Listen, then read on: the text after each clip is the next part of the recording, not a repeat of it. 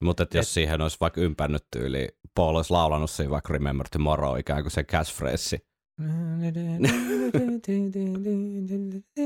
Remember tomorrow. Jotain tollasta. Niin, jotain tollasta, joo.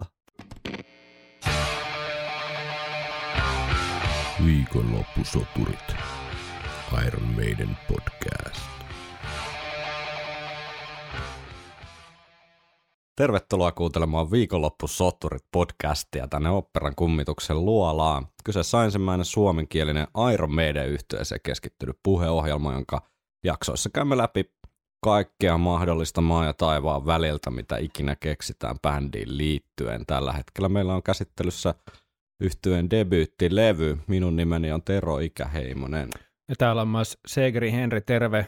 Tero. Terve Henkka, täällä sitä ollaan taas. Kyllä, vastoin, mä... vastoin, vastoin kaikkia odotuksia. Hei, tuli muuten mieleen, että olisiko meidän pitänyt heittää toi meidän Instagram-story tästä jaksosta tulille. Ai niin, eli tosiaan me heitetään aina jakson tiimoilta tämmöinen Instagram-story, jossa kysytään aina jotain, jotain tota, ajankohtaista jaksoon liittyvää teiltä, teiltä kuulijoilta, ja, ja sitten me puretaan vähän näitä tällaisia instant pala- no, nämä on kirjaimellisesti instant palautteita, niin, niin puretaan niitä tässä jakson tiimellyksessä sitten, mm. saada, tai tekee meidänkin tekemisestä vielä niin kuin hitosen mielenkiintoisempaa, niin kuin se ei muka sitä jo olisi. Unohdettiin tehdä se tuossa aluksi, niin otetaan nopea väli jingle ennen kuin mennään palautteisiin, mitä on tullut näistä ää, alkukauden jaksoista. Käydään niitä tuossa nopeasti läpi, mutta pikku jingle ja sillä aikaa Henkka somettaa.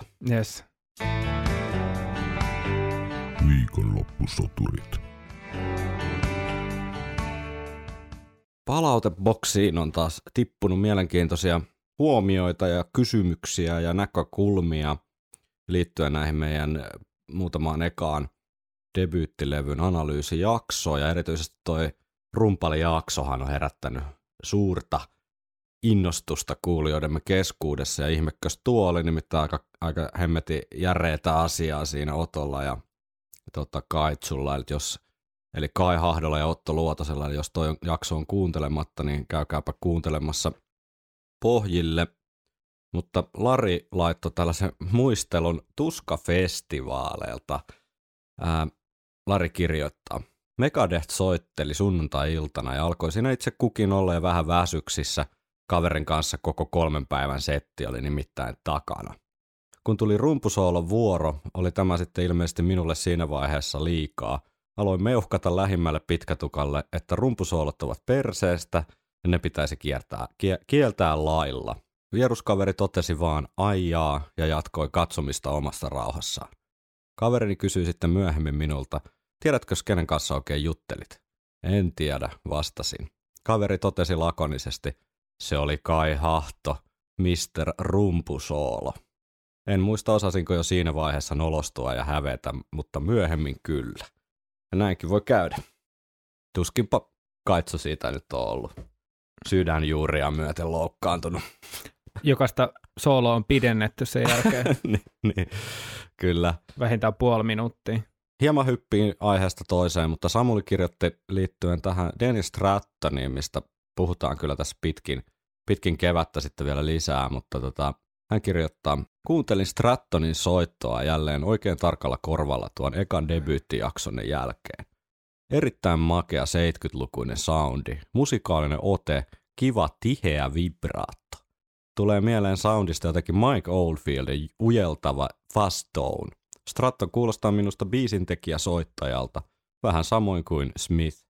Liekkö biisejä sitten paljon tehnyt, mene ja tiedä.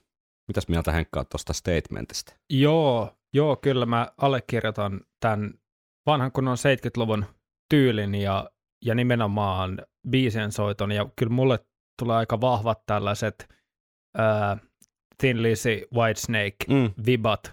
Kyllä. Eli miten se nyt selittäisi? En mä ehkä osaa sitä yhtään paremmin selittää kuin miten No just tommonen niin 70-lukulainen vähän tuommoinen pehmeä ja, pehmeä ja lämmin, pörröinen niin. soundi. Joo, kyllä, ja silti, silti niin kuin jytä mm, ja rankka. Mm. Joo, et, joo, ehdottomasti. Että ei missään nimessä moderni.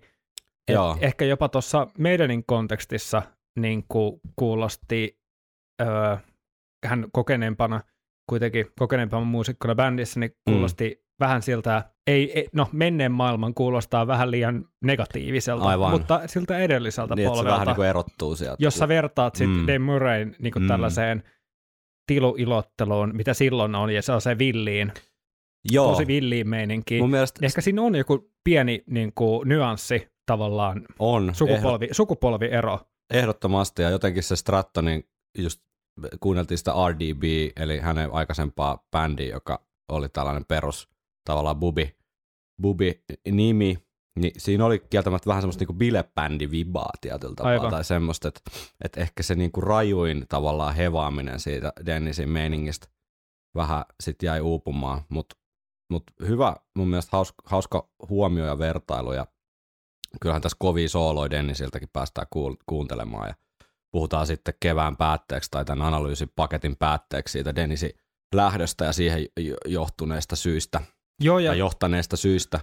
Mutta mitä mieltä sä oot tuosta Samulin äh, huomiosta, että Stratton kuulostaa minusta biisin tekijä soittajalta vähän samoin kuin Smith. Joo, siis just tähän mä luulin jo, että me lopetetaan keskustelun, sen takia mä olin keskeyttämässä, mutta nimenomaan just siihen liittyen, niin, niin tavallaan tota teoriaa myös pohjaa sekin mun mielestä, tai, tai tukee myös se, että Stratton halusi osallistua tosi paljon näihin biisien mm. niin kuin sovittamiseen Joo, just joo. siellä studiossa, mi- Joo. mitä Harris taas ei kattonut niin tota, välttämättä hyvällä, niin, niin Jep. kyllä tämä kaikki tuntuisi sopivan kuvaan. Kyllä, kyllä. Ehkä siinä voi olla jotain. No nyt tämä lipsuu nyt tänne. Just lupasin, että puhutaan sitten Strattonin lähdöstä myöhemmin, mutta ehkä tässä on joku semmoinen, että hän oli just sen niin kuin muutaman vuoden vanhempi Mm, ja pikkusen niin kuin mukamas ikään kuin kokeneempi kehäkettu. Mm. Et ehkä hän on sit vähän tullut sinne myös sillä asenteella, että, että hän, hän, hänellä on niin kuin annettavaa jo pelkästään tavallaan tämmöisessä niin kuin konkariusmielessä. Mm, joo. Mutta tota, unohtukohan meillä muuten sanoa, mikä meidän tämän päivän aihe on. Tänään siis Remember Tomorrow ja toivottavasti Running Free-analyysissä. Jos olet jaksanut tähän asti jo kuunnella tietämättä, että mistä tänään edes puhutaan, niin mainittakoon se nyt sitten. Ja Tässä Iron, kohtaa. Iron Maiden on yhteen. Iron Maiden on yhtyä, joo. Mutta sitten Mikolla oli mun mielestä hyvä, tota, hyvä huomio, tai erittäin hyvä huomio. Mä ehkä pikkusen nihkeästi viime jaksoissa, jaksossa suhtauduin tähän mm, debyyttilevyn kansitaiteeseen, siis siinä mielessä, että, että tota, se, se, ei ole musta, että se on mun mielestä vielä vähän niin kuin tavallaan hiomaton timantti, että se Riksin tyyli sitten vasta, tai oikeastaan Killersillä valtava hyppy tavallaan siihen, että se on tosi paljon niin kuin dynaamisempi ja semmoinen uhkaavampi se edi siinä, puhumattakaan sitten 80-luvun muista klassikoista, mutta Mikolla oli hauska anekdootti tosi elämästä. Hän kirjoittaa, tuolla debyyttilevyn kansitaiteella oli ymmärtääkseni oma merkityksensä sen läpilyönnissä ja listamenestyksessä. Se oli etenkin tuohon aikaan hyvin erottuva ja erilainen monien muiden bändien levyjen kansiin, jossa paljon käytettiin ideaa valokuva-bändistä poseeraamassa jossain. Sain itse tästä hauskan käytännön esimerkin viime syksynä. Oli menossa pitkästä aikaa levykauppaan ostamaan juurikin senjutsua neljänvuotiaan tyttäreni kanssa. Kaupassa sattui olemaan hyllyssä meidänin debyyttilevy vinyylinä. Ja se oli ainoa asia koko kaupassa, mihin hän kiinnitti huomiota lähes välittömästi ja kysyi minulta, mikäs tyyppi toi oikein on, aika värikäs. Ja itse en edes huomannut koko levyä siellä kaupassa, eikä hän ole meillä nähnyt mitään ediin liittyvää kuvia tai muutakaan meidän settiä. Aika, tää oli hyvä, hyvä huomio, koska tota, selvästi siinä on jotain niin, lapsia puhuttelevaa. Kyllä, Että- vaara, vaara kiehtoo. Vaara, vaara kiehtoo ja tota, erottunut varmasti, jos erottuu 2021 syksyllä, niin varmasti erottunut 80 keväällä siellä levykaupassa kyllä hienosti niin kuin kilpailijoista. Ja tämä mun mielestä kertoo tästä tavallaan Rod Smallwoodin niin kuin erinomaisesta nenästä sen suhteen, että mikä myy. Joo, Et kun hän on bongannut heti, että toi on se, että toi on se juttu. kyllä. Mutta jäi ehkä viime jaksossa vähän keskustelematta, tai oliko se viime jakso, mutta jossain jaksossa, missä puhuttiin tästä kansitaiteesta, niin jäi ehkä vähän keskustelematta se tavallaan sattuman summa, että, että mitä jos äh, Derekin ja Rod Smallwoodin kautta, Maidenin tiet ei olisi koskaan ristennyt. mitä olisi tapahtunut niin kuin pelkästään debyyttilevyn suosiolle, mm. saati sitten ylipäätään sille koko, koko meidän niin bändin suosiolle. Että tota, kyllähän se on niin ratkaisevan iso osa sitä jotenkin pakettia, sitä 80-luvun tavallaan kultakauden pakettia, se Edi siinä muodossa, kun yep. Dereksen loi. Ja tavallaan aina odot, odotettiin, että mikä on sitten uusi Edin muoto ja, ja kaikkea. Se on niin kuin täydellinen bändi maskotti, että mielenkiintoista miettiä, että jos siinä olisi vaikka ollutkin vaikka Emin painostuksesta joku bändikuva mm. levyn kannessa tai jotain muuta ehkä semmoista vähän tyypillisempää ratkaisua. Joo, toi on kyllä mielenkiintoinen kysymys, johon tuskin saadaan koskaan niin. vastausta, niin. ellei osata jo niin kuin, matkustaa johonkin toiseen ulottuvuuteen, rinnakka, rinnakkaistodellisuuteen, mutta kyllähän toi Edi hahmona on sellainen, että jos miettii pelkästään kaikkea merchandisea ja, ja tota, teepaitoi, mukeja ja mitä ikinä, mm. seinälippuja, mm. postikortteja, mitä ikinä, niin se on ihan loputon niin kuin luonnonvara sille, että sä voit mitä vaan vääntää ja totta kai myydä, mutta, mm. mutta myös se, että kuinka paljon se antaa faneille tavallaan sitä kulutettavaa kontenttia, niin on se ihan älyttömän nerokas. Niin, ja puhtaasti vaan toi markkinointi, siis levy, levykaupas markkinointi mielessä niin. Niin erittäin erinomainen, tai siis täydellinen Jep. tavallaan heavy maskotti. Että kyllä. Kyllä se on hauska, hauska vaihtoehto todellisuus, että jos olisi lähdetty painaa sillä bändikuvalinjalla, niin oltaisiko sitten niin isoksi bändiksi noustu? Ken tietää. Niin, kyllä. Montako levy olisi, olisi tehty. Niin. niin.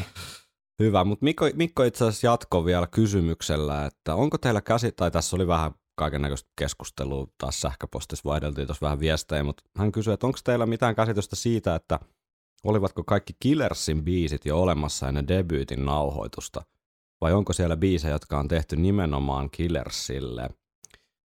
tähän on joskus aikaisemmin historiajaksoissa muistaakseni vähän viitattu, mutta ei haittaa kerrata ja hyvä kulma tähän debyyttilevyn biisianalyyseihin myös tämä ikään kuin näiden biisien syntyhistoria. Mennä supersyvälle, mutta nopeasti kertaan. Eli, eli tota, kysymys koski nyt sinänsä Killers-levyä, mutta tässä on se hauska asetelma, että vuonna 75-76 ihan sen alkuperäisen, alkuperäisen kokoonpanon aikana niin ää, syntyi seitsemän biisiä. Ja nyt sitten lähteenä on sitten erinäköiset, on yhdistellyt vähän eri internetlähteitä ja tullut tällaiseen Excelöintitulokseen, josta ei pidä paikkaansa, niin syytä minä siihen on. Mutta tota,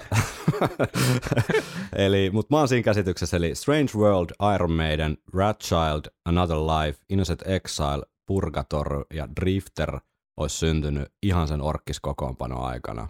Eli yllättävän moni näistä kahden ekan levyn biiseistä. Mutta näistä tosiaan niin viisi, eli Rat Child, Another Life, Innocent Exile, Purgator ja Drifter on Killersillä ja sitten ainoastaan kaksi, eli Strange World ja Charlotte, ää, toi Iron Maiden niin on, on sitten debyytillä. Eli tavallaan debyytille on tullut enemmän uusia biisejä kuin Kyllä. Killersille. Ver, ve, suhteellisesti uusia. Niin, suhteellisesti. Kyllä sielläkin sitten niin. Brawler on vanha biisi, Transylvania on tosi vanha biisi, sekin se vuonna 76 about, Joo. about syntynyt. Mutta se alkuperäinen kysymys koski sitä, että oliko tota, kaikki Killersin biisit jo olemassa ennen debyytiäänityksiä, niin ei ollut. Että Killersille on sitten ainakin äh, toi, no Killers-nimibiisi, niin sitä ne soitti livenä silloin Deniksen aikaa. Ja sitten Murders in the Room ja Genghis Khan niin on, on todennäköisesti syntynyt vasta 81 vuoden aikana. Joo. Eli... Ja oliko Prodigal Son kanssa aikaisemmin? Joo, siis niin Prodigal... oli aikaisemmin niin, joo, joo, se on ennen debyytin syntyy, syntynyt kappale. Sitten olisi kiva kuulla demoja. Niin, kyllä.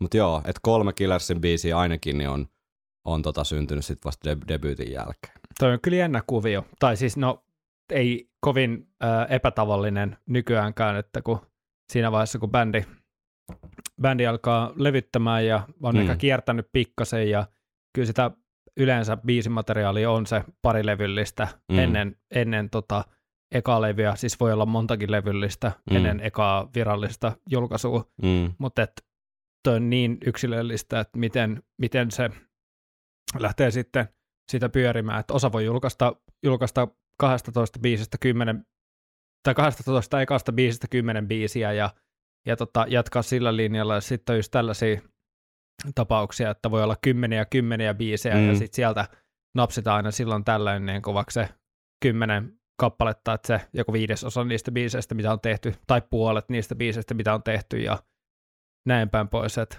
et tota, tuossa vaan näkee, että on, on oltu niin kuin, kuitenkin suhteellisen ahkeria, niin kuin, että sitä matskua on työstetty koko ajan, että ei olla raidattu monta vuotta vaan semmoisella yhdellä niin kuin, setillisellä, vaan että uusi biisi on tullut koko ajan. Että noitakin päälle mä veikkaan, että siellä on vähintään toinen samanmoinen satsi niin kuin erilaisia, erilaisia kyhäelmiä, joista sit varmaan saattaa olla jopa, että on jonnekin Narvista Beastillekin asti Mm. niin kuin, tota, tota, riffin pätkiä tai Mm.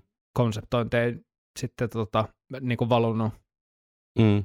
Mutta tästä päästään ihan hyvä laasinsillalla tämän päivän aiheeseen, eli Remember Tomorrowhin ja Running Freehin, koska ne on itse asiassa tältä debyytiltä niin kuin kaikkein tuoreimmat kaksi biisiä suhteessa siihen äänitystilanteeseen, eli käsi, tietojani mukaan niin se 79 vuoden aikana syntyneet kappaleet molemmat, ja niitä yhdistää toki Paul Diannon jälki, kädenjälki myös. Joo. You can't play heavy metal with synthesizers. Remember Tomorrow, mitä ajatuksia Henkka? Kyllä tämä on kappale, joka on jättänyt jo varhaisessa vaiheessa aika vahvan muistijäljen. Mm. Ja tota, varmaan osa syynä on ollut myös toi Live at the Opera. Energia ja... Live at the Rainbow. Li, el, anteeksi, joo, Live at the Rainbow. Tämä opera on luolla, niin Opera saa, saa puhumaan höpöjä. höpöjä. Mutta mm. tota, joo, tosiaan mahtava tunnelma ja semmoinen viipyilevä jännite, joka Mm. purkautuu aina siihen kertosäkeen niin kuin todella raakaan, raakaan riffiin ja ulvontaan, niin kyllä ne on sellaiset, mitä mut tulee heti ekana, tai mut tulee mieleen heti ekana se kertosää, mitä niin kuin odotetaan koko ajan. Niin, Sitten tässä on mainioita, mainioita instrumentaaliosioita ja, ja niin kuin erittäin hyvä, tarpeellinen tunnelmapala tällä levyllä. Keskitemponen.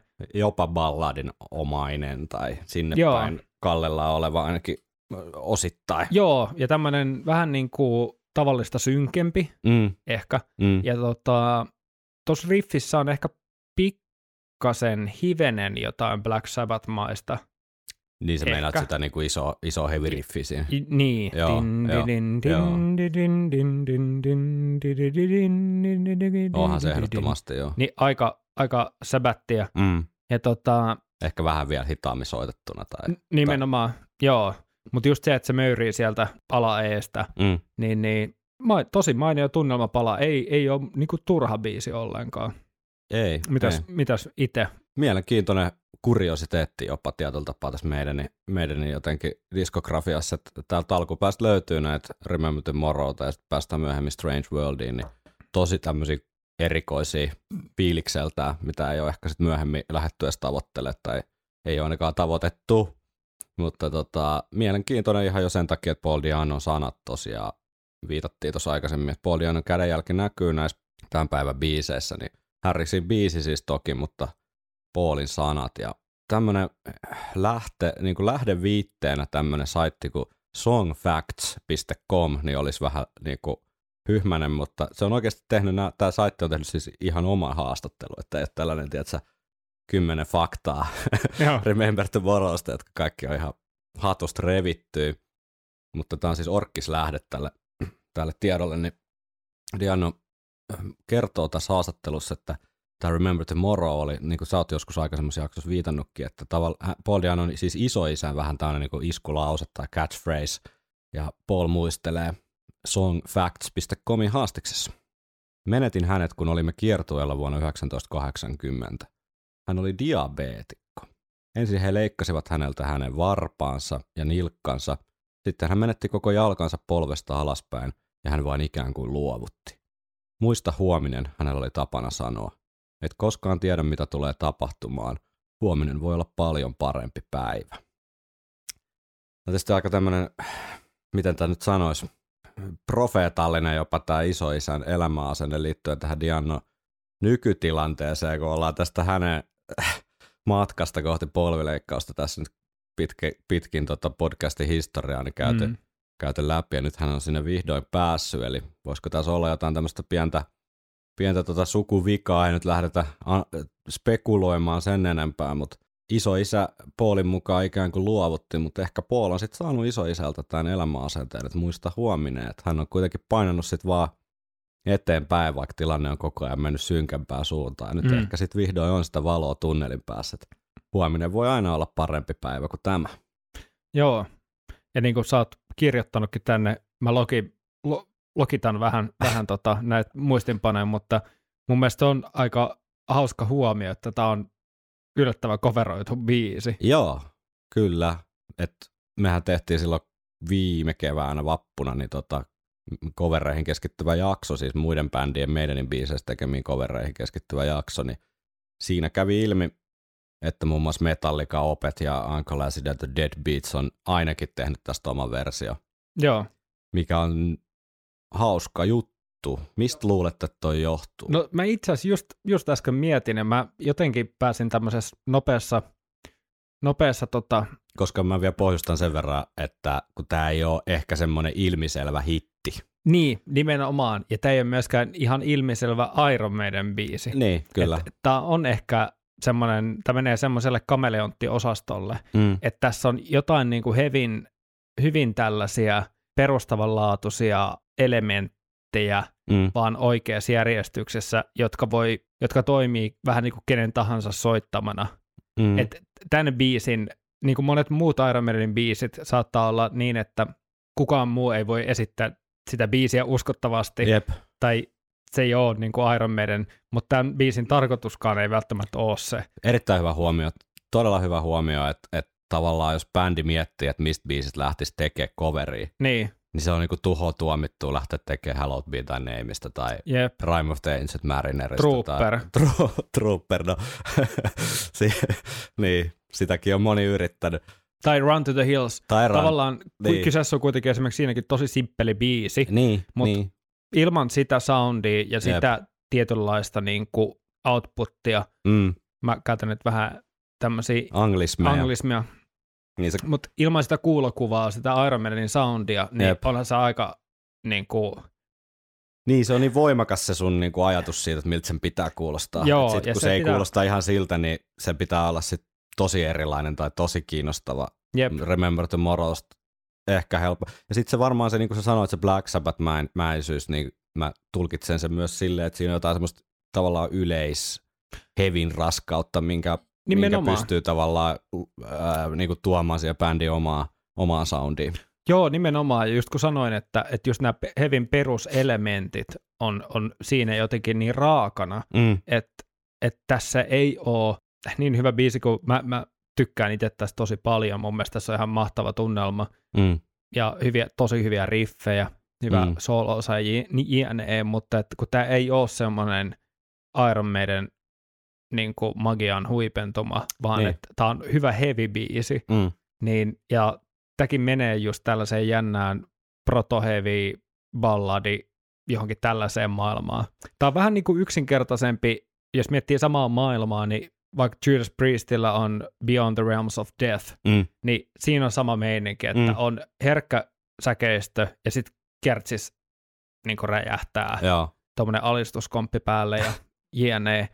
Ja siinä vähän monimutkaisempaakin koukeroa myöhemmin, mutta se ta- tavallaan se sama periaate, että se Mm. liikkuu ja alkaa todella semmoisella niin kuin herkällä otteella, Mm. niin niitä menee vähän semmoiseen samanlaiseen maailmaan. En tiedä, voisiko olla jopa JP vähän niin kuin vaikuttimenakin tämän tyyliseen niin totta. rakenteeseen. Aivan, ihan totta. Ehkä just myös tämä niinku kliini, kliini tavallaan melodia tai mitä siinä näppäillä, niin sekään ei oikeastaan kuulosta kauheasti Iron Maidenilta. Niin, Et, et sekin tavallaan antaa sit tilaa sille, sille bä- bändin tulkinnalle, jos puhutaan vielä tästä niinku coveri, coveriosastosta, miksi tämä on miksi tätä on niin paljon bändit sitten tehnyt omia versioita. Mutta se oli musta hauska tuossa rumpalijaksossa Ottohan nosti kans Remember Tomorrown esiin, että siinä on kiehtovia riffejä, ne kiehtoo edelleen. Että kyllä tuossa selvästi Joo. on tavoitettu jotain semmoista pikkasen niinku eri tasoa, mitä. Mm. meidän biiseissä keskimäärin ehkä. Että mm. tosi usein vetoo semmoiselle hyvällä meiningillä, mutta tässä ve- vedotaan vähän niin kuin eri tunneskaalaa jollain tapaa. joo, että kyllä tämä, jos vertaa vaikka, no, Ja Podiano vaikka- sanathan on vähän semmoista niinku diipadabaa leijaa, ei ehkä niin ou- oudot kuin Strange Worldissa, mutta vähän semmoiset, Mm. ni, nekään ei ole niin, niin yksiselitteiset tavallaan joku tämmöinen Prowler-tyyppinen Mut itsensä paljastelija juttu. esimer- esimerkiksi jos vertaa vaikka Drifteriin tai, tai jopa niin kuin Sanctuaryin, joka on vähän niin kuin historiallisesti Mm. kuitenkin tärkeä Iron Maiden biisi, niin kyllä mä kuuntelen tämän mieluummin kuin Sanctuaryin Joo. niin kuin Any Day. mm. Eli tavallaan siinä ehkä ää, on jonkunlaista, no totta kai tämä on vaan mun mielipide, mutta jonkunlainen merkki siitä, että, että, että tämän kappaleen laadusta mm. esimerkiksi ja siitä tietynlaista mystiikasta, että tätä, tätä kestää kuuntelua ja Mm. Pistetäänkö kuule intro tulille? pistetään.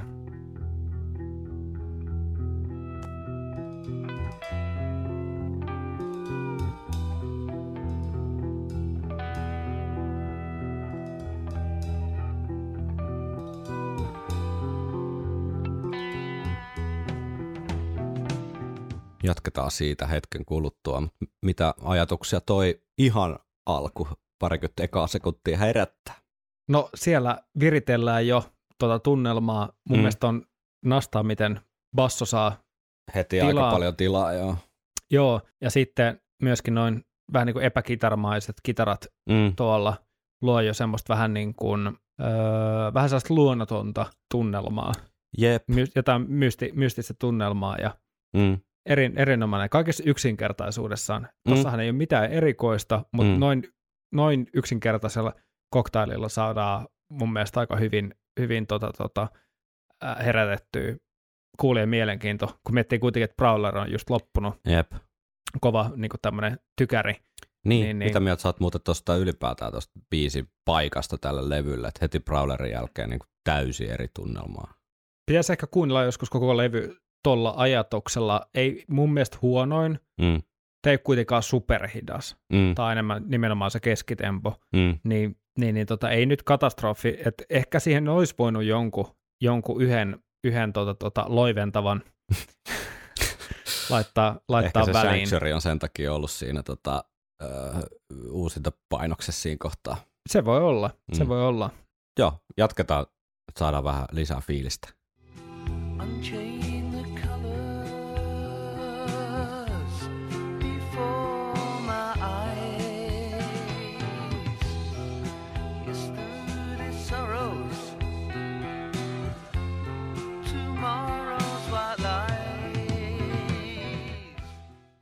Mä oon tämänkin jakanut pari osaa, kun tuosta lähtee sitten riffittelyt vähän isommalle vaihteelle tuossa seuraavassa klipissä, mutta jos nyt ihan hetki puhutaan tuosta Paul Diannosta, kun paljon puhuttu siitä, että hän- hän on tällainen vähän punk-henkinen, äh, katukollimainen, täydellisesti Iron Maidenin kahdelle ekalle levylle sopiva laulaja, niin, niin, niin kyllähän hänet hienosti lähtee myös tämmöinen hieman rauhallisempi tulkinta. Joo, toi tunnelmointi on, on kyllä ihan todella sopivaa tähän.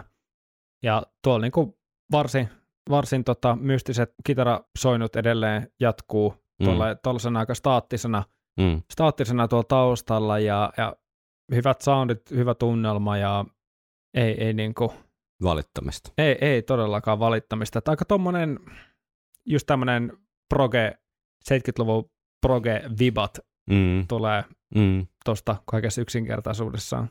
Ehdottomasti. Sitten saadaan vähän isompaa riffiä. Scan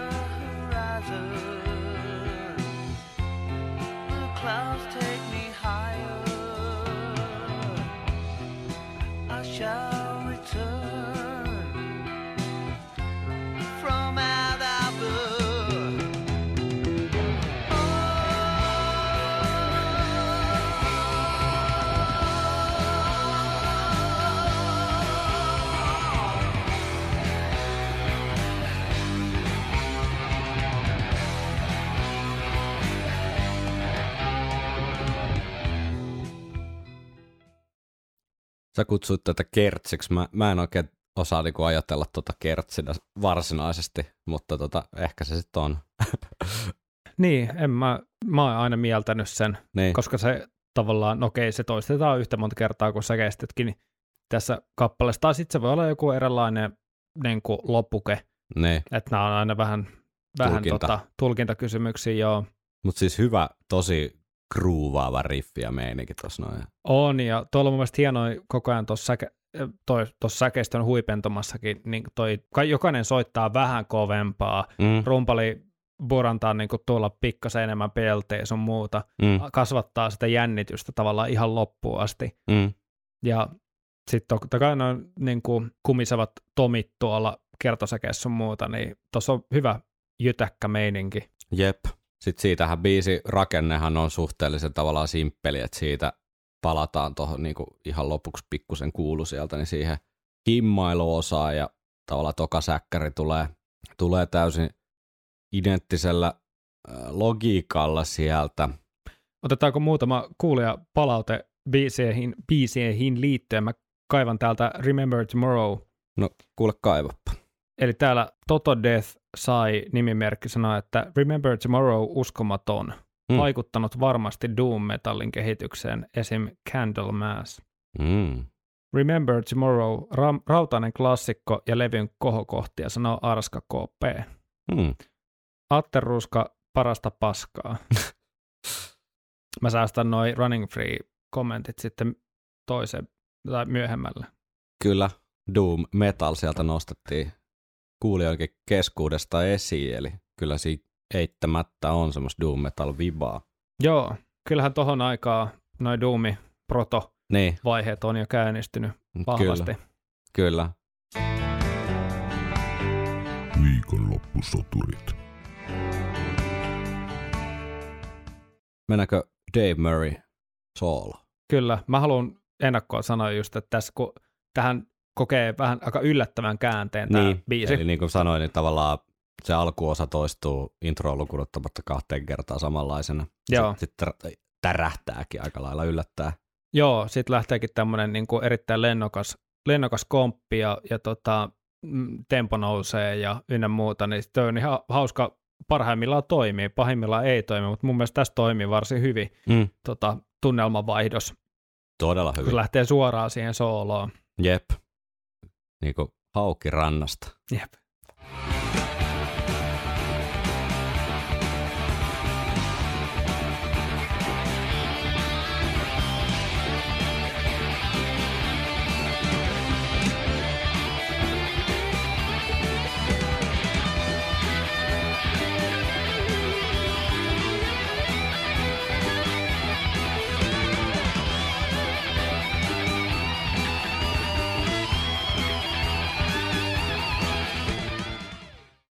Hmm.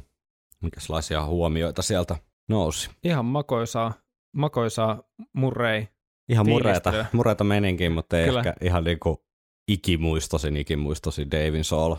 Ei, siellä on muutama semmoinen huippukohta, mitkä aina kuunnellessa tulee, ai niin, tässä oli tämä kohta ja tässä on tämä kohta, mutta ei, ei sellaista todellakaan, että tätä osaisi hyräillä Mm.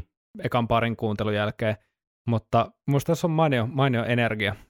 Joo, Deniksestä puhuttiin alkujaksossa, niin päästetään nyt Denisten meniskiä ääneen. Ja tästä tulee Deniksen soolo ja sitten pienet semmoiset välisoitot ja keskustellaan sitten lisää.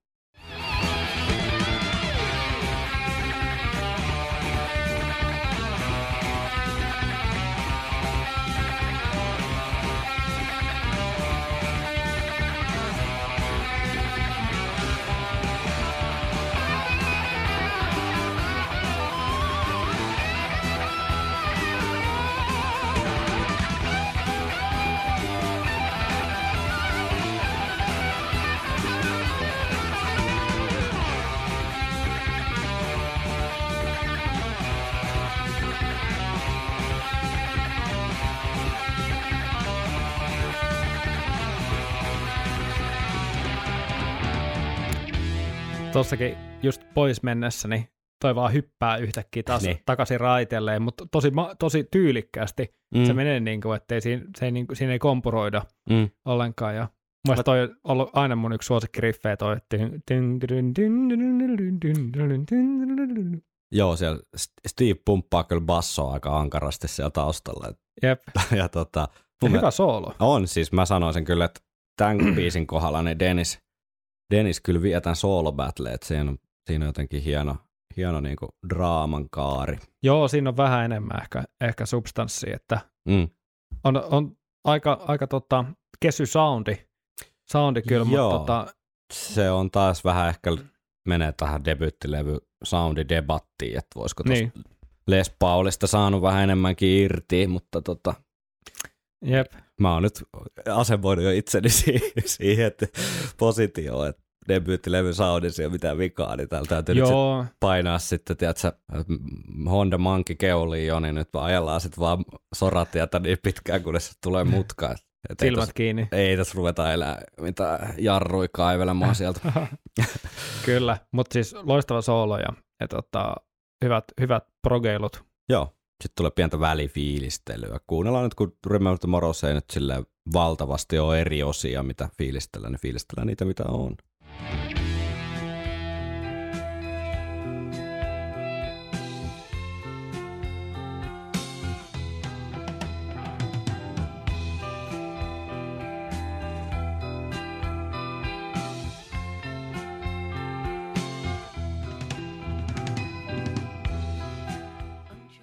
No kyllä tosi makeat noin vähän kaiutetut tomit tuolla taustalla ja Jep, ehkä pikkasen sille jopa improvisoidu ehkä olon, olosta pientä näppäilyä siihen päälle, mutta toimii. toimii kyllä. Mulle toimii aina. Pieni Remember Tomorrow, Näppäile. kyllä. Kuunnellaan- Da- Dagen efter. Kuunnellaan biisin loppu vielä ja Olisiko tämä keskustellaan. ruotsiksi Dagen efter? ehkä.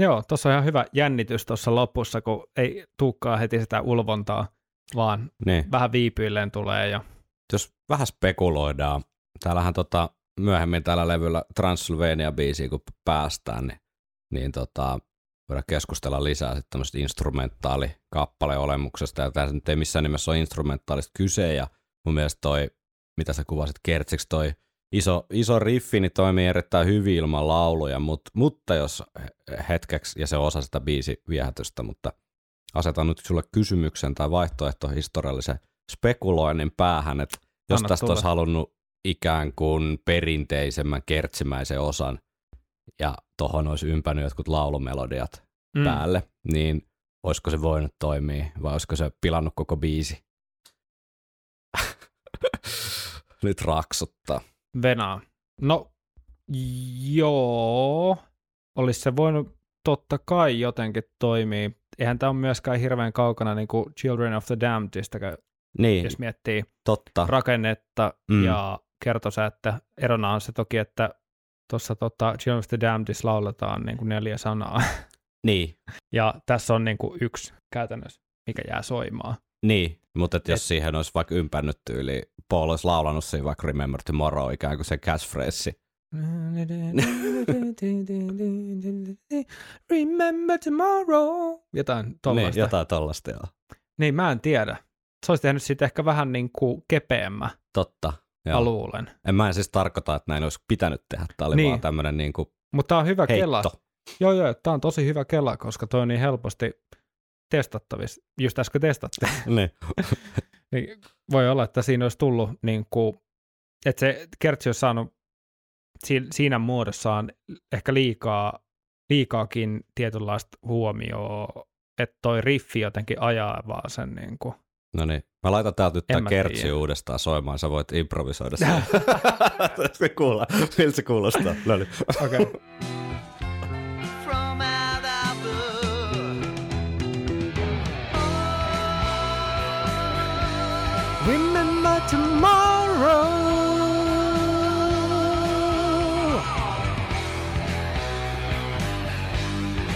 Remember tomorrow. Ja. En tiedä. Päättele itse. Ainakin. Kumpaa sä kuuntelisit mieluummin? En mä tiedä, siis ainakin aika erilainen biisi tulisi. Siis se niin. niinku, fiilis olisi aika eri, mutta siis kieltämättä, en mä tiedä miksei. Joo, mä lähdin tuohon nimenomaan tuohon bluesahtavaan Ja tää oli nyt Doom- siis oikeasti tässä hetkessä, että et ei ollut mikään niinku, äh, tuntikausien pohdiskelun tulos, mutta vaan niinku mielenkiintoinen Niin. kokeilu. Ja mäkin tavallaan toi, mitä vähän niin kuin lähti, niin oli just tällainen duumahtava blues, Mm. blues-skaaloihin perustuva rock-fiilistely, mikä mun mielestä olisi ollut ehkä ominaisinta Niin. tämän ajan meidän tällaiseen toistokertsiin, et ei hirveän mitään sellaista kori- koristeellista Hei vitsi, mä, mä tiedän, että mä rakastuin nyt tähän. Tää, näin tää olisi pitänyt tehdä. Ei vitsi. Tämä on joku erikoisjakso, erikoisjakson paikkakohta. Niin jo, niin sori, jatka vaan. Niin kuin tehdä Iron Maidenin biisestä parempi. Joo. niin, oliko sulla Joo. vielä jotain tähän? ei, ei, ei ole mitään. Mutta mielenkiintoinen huomio. En mä, mä oon jotenkin niin tuudittautunut tähän biisiin niin kuin tässä muodossaan, että mä en ole koskaan ajatellutkaan. Että nyt itsekin ehkä kelas tota asiaa ja mä oon edelleen samaa mieltä, että ei se vaadi mitään. Mutta mun mielestä on mielenkiintoista kuulla mu- muitakin mielipiteitä kuin vaan omia. Niin. Niin, kyllä.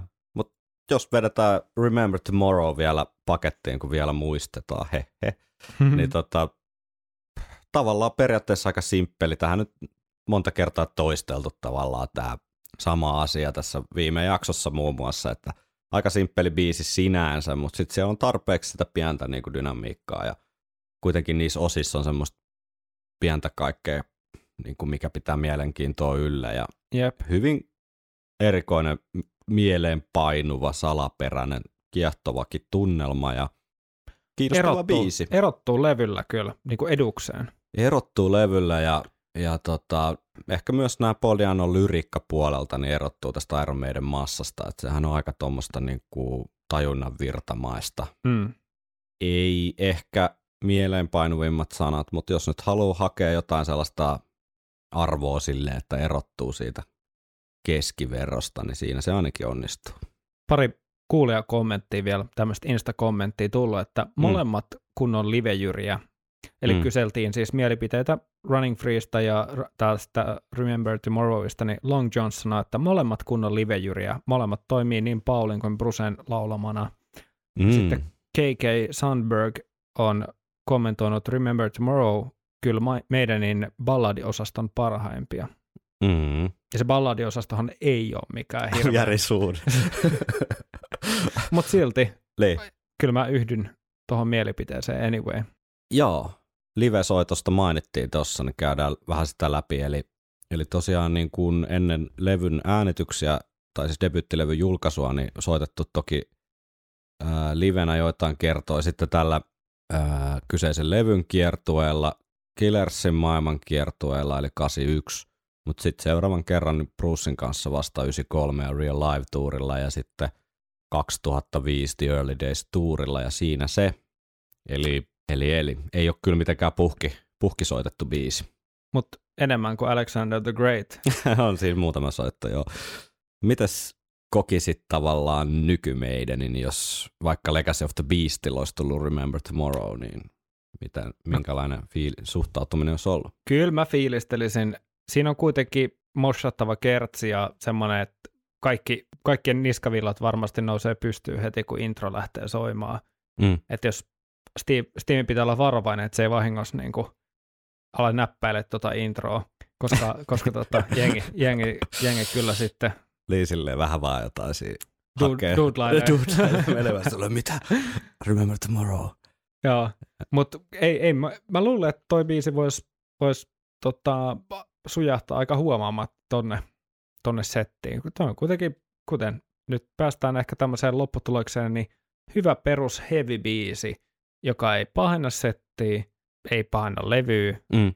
vaan voi jopa tuoda sinne jonkun kivan pienen lisän. You can't play heavy metal with synthesizers. Running Free, Iron Maidenin ensimmäinen sinkku. Ja myös Edin ensi-esiintyminen. Kyllä, mulla on tässä näitä First 10 Years-sarjan 12-tuumainen vinyyliversio Running Freesta. Ei ole sentään ihan alkuperäistä 7-tuumaa, mutta tämähän sopii hyvin, kun tässä kansikuvaa hienossa, hienosti isossa roolissa, tai siis isommassa koossa, niin tätä on helpompi tässä luolan pimeydessä ja vanhoilla silmillä tuijotella. Niin tosiaan Edin ensi esiintyminen Sinkun kannessa oli, että tässä mä itse aina miettinyt, että tämä on yllättävän paljon jotenkin Bruce Dickinsonin oloinen tämä hahmo, joka tässä juoksee karkuun.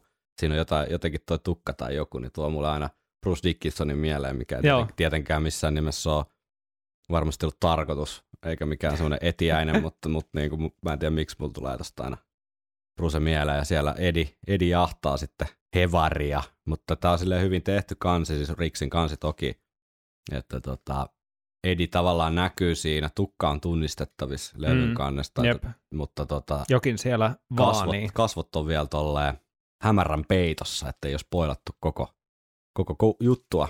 Joo, ja tässä on makeasti mun mielestä just toi bändin nimikin tuolla niin kuin nurkassa, Ne, ainoa punainen tavallaan elementti ton joo. biisin nimen lisäksi. Ja sieltä täällä on löytyy nää- skorppareita ja muuta raapustuksia. Das Judas Priest, Das Priest, Das Priest, joo. että tämä niinku virittää kyllä kuulijan en, ennakkoon jo vähän semmoiset tota, tunnelmaa, että ja siitä siinä on toi käsi, Niin, käsi myöskin, joka siinä, kyllä. Se on tos, kysymys toki herää, että kenen käsi se sitten on, jos Edi on tuolla ikään kuin jahtaamassa, jahtaamassa tätä hahmoa, niin siellä on joku toinenkin hirviö. Mutta semmoinen knoppi, Maiden knoppi, pakko mainita tästä Sinkun takakannesta. Tässähän on legendaarisen rock-kuva ja Ross Halfini, joka paljon meidän varhaisvuosina pyöri bändin mukana ja kuvasi livekeikkoja ja muuta bändikuvaa, niin keikkakuva vuodelta 79, mutta se tarkoittaa sitä, että tässä itse asiassa Doug Sampson näkyy tässä mustavalkoisessa kuvassa rumpusetin takana, eikä Clive Burr, joka tässä sitten soittaa. Mut- aivan, Mutta kertoo vaan tästä tavallaan tuotantoaikataulusta, että Joo. tässä sinkku on ollut pakko saada nopeasti pihalle. Running Free sinkkuhan julkaistiin jo siis helmikuussa 80, eli, eli tota, pari kuukautta ennen albumia, aivan, niin siinä on varmaan sitten vaan kaivettu se, että mitä, mitä nyt on ollut saatavilla, saatavilla kuvia, ja Clive ei sitten ole päässyt vielä tuossa vaiheessa mukaan. Paul Dianno muistelee samassa songfacts.comin haastattelussa, johon viitattiin Remember Tomorrown yhteydessä, että tästä biisin legendaarisesta rumpukompista, joka aloittaa tämän koko biisin ja aika lailla tämän biisin niin kuin sielu on toi rumpalointi, jep, niin Paul muistelee, varastin idean Gary Glitteriltä. Minulla oli idea samantyyppisestä rumpukompista. Sehän on käytännössä sama komppi kuin Glitterin rock'n'roll biisissä. Me vain nopeutimme sitä vähän. Kuunnellaanko mitä Paul tarkoittaa? kyllä. Gary Glitter.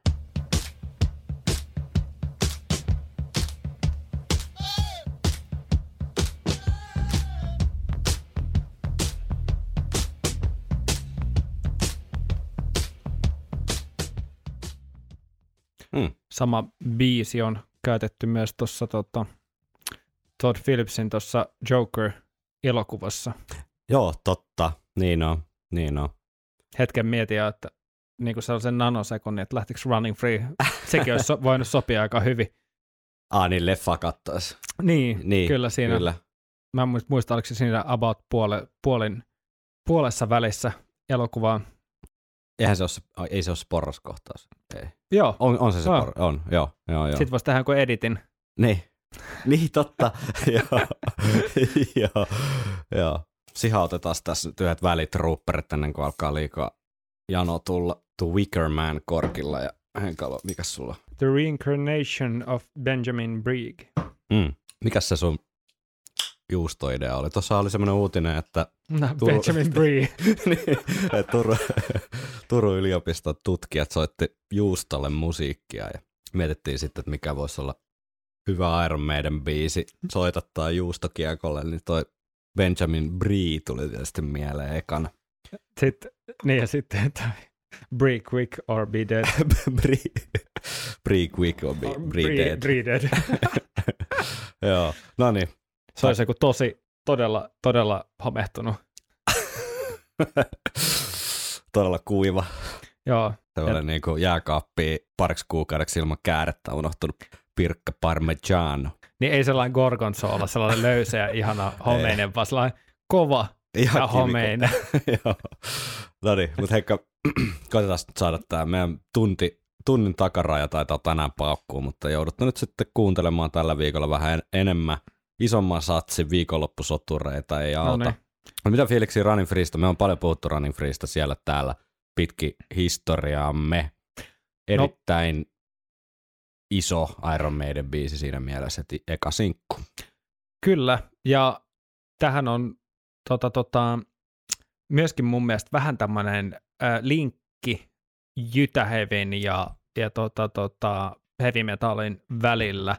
Kyllä, Tähän ei ole mikään ihan perinteinen heavy metal jyrä siinä, missä jotkut äh, vähän nopeammat tämänkin levyn biisit voisi olla. Että tässä on just vähän sitä kaikuu, eikä niin vähänkään, vaan aika paljonkin kaikuu tuolta Tinlisi maailmasta ja Mm. mm. ehkä just siitä tota, tota, Dennis Strattonin tota, tota, maailmasta. jep. Ja tässä on ollut mahtavia kitarajuttuja, ja niitä on paljon, ne Mm. varioi tosi paljon. Mm. Ää, ja, ja tätä oli ilo treenata joskus aikanaan.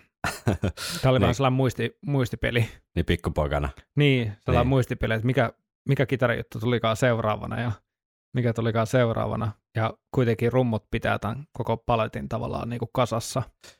Joo, ja tosi hauska oli just se tota, rumpali kundien huomio siitä, että ei missään nimessä ole, vaikka on tavallaan yksinkertaisen kuulonen se rumpukomppi, että niin ei missään nimessä ole, ole, ole helppo biisi soittaa, siis niin kuin, että se stamina-osasto alkaa siinä Joo. sit näytellä isoa roolia, että että että sen pystyy soittaa samalla tavalla kuin Clive sen tekee. Joo, ja sitten sit mitä noihin fiiliksiin vielä pakko sanoa, että toki tämä kuulokuva, mikä tässä tota, just, just niin kuin Paulin laulamana, mm. niin kyllä tämä jotenkin tietyllä tapaa on yksi ehkä semmoisia Paulin mun mielestä huippuhetkiä. Niin kuin, Joo. jos miettii tulkinnallisesti ja soundillisesti, niin kyllä tämä niin kuin menee just siihen kuja, kujakissa osastolle. Ehdottomasti, ja Paulin sanat tosiaan, jos unohtu mainita, bändi voisi tiedätkö, vetää tätä jossain Lontoon, Itä, Itä-Lontoon jossain syrjäkylä, jossain pikku, syrjäkujalla jossain tiedätkö, pikkupubissa ja sitten sä oot vaikka iltakävelyllä ja siellä baarissa jäänyt Niin. pikkasen ovi auki ja niin sit, joku lentää kuulet- silleen oven läpi Joo. silleen pihalle, se on se niskaperse ottelee, nimenomaan. hetkeksi aukeaa se ovi. Joo, joo. Just näin, just näin. Levy, Sitten sä niin. menet sisälle ja sitten siellä on semmoinen todella, todella kostea, hikinen tunnelma ja ne, sä, sun väljähtänyt lämmin eil maistuu hieltä ja, kyllä, ja eililtä. kyllä. Levy lyhin biisi, 3 minuuttia 22 sekkaa. Eli tota, ollaan jo aika siellä rockeriosastolla ainakin tässä suhteessa. Mm. Kiistaton, kiistaton rockeri. Ja myös Iron Maidenin kuudenneksi lyhin biisi, jos puhutaan tota, tämmöisistä albumibiiseistä. Niin Running Freestahan löytyy vähän niin kuin tämmöinen demoversio myös, eli lukeutuu näihin alkupään biiseihin, mitä päästään ku- kuuntelemaan sitten varhaisessa muodossaan. Eli, eli alkuperäisellä X-Attack-kokoelmalla niin löytyy täältä Wessex Studiosilta marraskuusta 79 äänitetty versio, jossa on siis Doug Samson edelleen rummuissa ja, ja tuota, Paul Diano laulaa, Steve Harris bassossa ja Dave Murray kitarassa, eli nelihenkinen Iron Maiden. Kuunnellaanko pieni näytö, miltä Running Free kuulostaa tällä kokoonpanolla? No totta kai.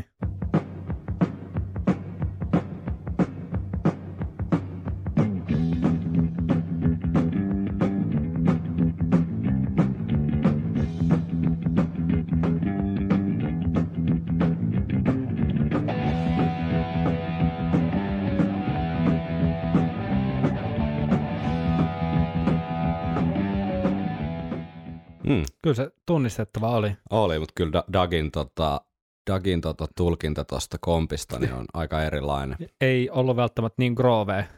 Ei, Ja toki tuossa nyt on aika tällaiset niinku ruppaset soundit mu- kokonaisuutena tuossa äänitteessä, mutta Mm. tota, kyllä kieltämättä Clive to- toi tuohon aika paljon Joo, joo, joo, joo. Siihen tuli semmoista, I- jotain iskevyyttä ja Jämäkkyyttä, jämäkkyyttä joo. joo. Ja kyllä tämä näyte ei ole pelkästään saa, saa mutta kyllä vahvasti kallistu siihen, siihen ajatukseen, että jos Doug Sampson olisi pystynyt jatkaa meidänin rumpalina, niin kyllä se olisi ollut meidänin tappio verrattuna tähän vaihdokseen, mm, mutta ei sen enempää Dagia nyt tässä mollata, kyllä erittäin varmasti mies ollut paikallaan ja varmaan olisi jatkanut meidänissä vielä pitkään, jos fysiikka vaan olisi kestänyt, mutta tällä kertaa kyllä tämä Dagin epäonni päätyi, päättyi kyllä sitten bändin eduksi. Mutta kuunnellaanko vielä, ennen kuin mennään tuohon biisi-analyysiin, niin ihan lyhkäinen näyte. Mä haluan, että keskityt nyt näihin tempoasioihin. Tossahan oli tota, eikö tossa ollut aika no, vähän nopeampi tempo kuin levyversiossa tuossa x joo, kyllä siinä himppasen. Niin kuin pikkusen, ei mitenkään niin Pikkusen. kuin radikaalisti, mutta kuunnellaan vielä Music Machinein keikalta, eli live-versio samasta biisistä syyskuulta 79. Kuunnellaan.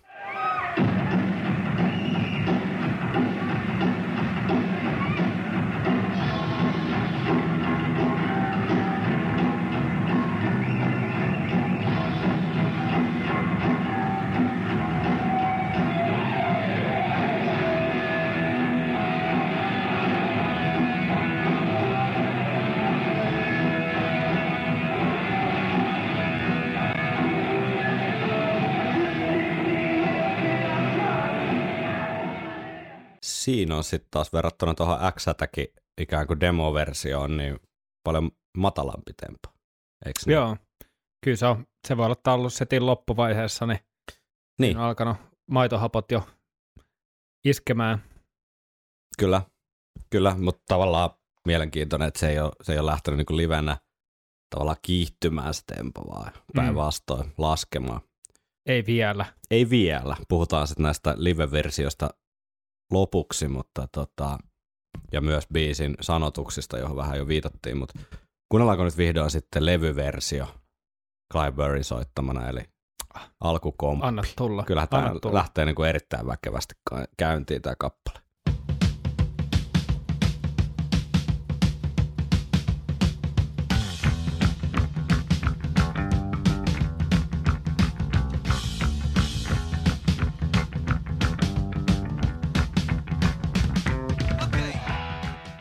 Joo, ja Okei. sinne on tullut tuo tupla, tupla tota, virvelilyönti tonne mukaan, se tukku, takku, tukku, Mm. tattu, josta tämä niinku, tunnetaan Fiilis. nykyään. Niin. Tavallaan, että jos sä lähdet soittaa tuota komppia ilman sitä, Mm. että se vaan tukku, takku, tukku, takku, tukku, niin silloin se on pelkästään ihan perus niinku, shuffle, shuffle komppi. Mm. Ja sitten se voi olla Gary Glitteri, mutta Niin. tuossa heti kun tulee se tykkä, tykkä, tykkä, tykkä, Niin. tykkä, tykkä, niin silloin se tekee tästä heti sen running free, mikä me, me täällä, niin kuin, mitä me ollaan nyt ana- analysoimassa. Niin, mutta tämä on just tätä Burry kädenjälkeä tässä Joo, varhaisessa meidänissä, että kyllä nämä kappaleet herää ihan niin kuin uudella kulmalla eloa. Että, joo ja, ja sitten varmaan just hyvin, hyvin tota, viitaten niihinkin keskusteluihin, kun rumpaleiden kanssa käytiin, että sielläkin tuli niitä, että, että se soitti biisejä ja, Mm. ja soitti biiseille, niin, niin tässäkin esimerkiksi heti introssa tuli mukaan noin lautaset niin kuin aksentit noihin basson sointuvaihdoksiin, niin, niin kyllähän pelkästään sitten kahdella instrumentilla, bassolla ja rummuilla saa joka paljon niin kuin dynamiikkaa aikaa. Kyllä. Tämä on jä- jännä, jännä biisi siinä mielessä, että tavallaan niin kuin sä sanoit, että menee sinne tietyllä tapaa semmoinen linkki semmoisen jytän ja jytähevi ja meidänin välillä, että sitten niin kuin alkuun jaksossa viit- viitattiin, niin tämä on kuitenkin niitä ihan niin kuin lähimpänä debyytin äänityksiä syntyneet kappaleita, eli, eli Mm. Podian aikana syntyneet biisejä. Tämä voisi ihan hyvin, että jos joku sanoisi, että tämä on syntynyt vuonna 75, niin Niin, sen, sen nostaisi niinku ihan hyvin. Että toi Gary Glitterin levy on tullut 72, mistä Paul Diano väittää pöllineensä tuon rumpukompi, mutta meinaan, että tavallaan tuossa ei kuulu hirveästi se, että mihin suuntaan meidän on menos, niin, niin, vaan kyllä. enemmänkin voisi ajatella, että tämä on se, mistä se on niinku tulos. Niin, niin, kyllä. Joo, joo. Sen takia helposti ajattelisi, että tämä on niinku ehdottomasti niinku ekoi biisejä. Niin, niin Kaikessa- että toi vois, ep, että kun toi on todella simppeli toi Stevenkin bassojuttu, jonka ympärille tämä koko, koko biisi periaatteessa rakentuu, Joo, mitä sitten varsinkin... bassoriffi on kyllä se, Niin, se on myös se tunnistettava. No se Periaatteessa on ne ne- kitarahommat toki, mutta ne kitarahommat, noi riffit ja lirut vaan niin kuin tukee tätä niin, rakennetta. jep, ja sitten varsinkin niissä tosi venytetyissä live-versioissa, mistä voidaan puhua sitten lopuksi, niin nehän siis monta minuuttia Mm. pysyy sen saman kompin ja just ton Steven basso, bassoriffi ympärille, että kyllä se mun mielestä on se, on se niinku biisi, biisi ydin ehdottomasti ja kaikki muu on sitten siihen päälle vaan plussaa. Joo, ja jos tämä tuli nopeasti vaan mieleen, nyt kun ollaan vielä tässä alussa, Mm. niin tämmöinen yleishavainto tästä biisistä tai fiilis, mikä tulee, että tämä on kappale, joka on aika niin kuin, öö, että tämä voi purkaa kolmelle eri instrumentille ja kaikki tunnistaa, että mm. se voi olla pelkkä rumpu, mm. se voi olla pelkkä basso tai pelkkä laulu. Ihan totta. Ja- Kuka tahansa, joka on kuullut vähänkään meidän, niin, tai kuullut tämän levyn, tietää heti, mistä on kyse. Jotkut Joo. muut biisit voi olla paljon niin kuin, vaikeampi tunnistaa pelkästään tavallaan sen pienimmän tekijän, tai ei pienimmän, mutta semmoiset, kun sulla on vain yksi tekijä, minkä sä irrotat sieltä. Mm. Mutta tässä tämä on niin vahva, ja mä luulen, että se on osasyy myös, miksi tämä päätyy meidän ensimmäiseksi coveriksi Niin, aikanaan, niin. tämmöiseksi blues folk coveriksi, joka oli meidän öö, vap, vappujaksossa vappujaksossa. olla, joo. niin viime vuonna, Niin. niin mä luulen, että kaikki liittyy just siihen, että Mm. tässä on jotain sellaista alkuvoimaa, ja tässä on käytetty yksinkertaisia elementtejä todella tyylikkäästi, Mm. harkiten, ja tässä ei ole, tavallaan tämä on sellainen no bullshit biisi. Joo, Miten ehdottomasti. se jatkuu? Säkkäri. Just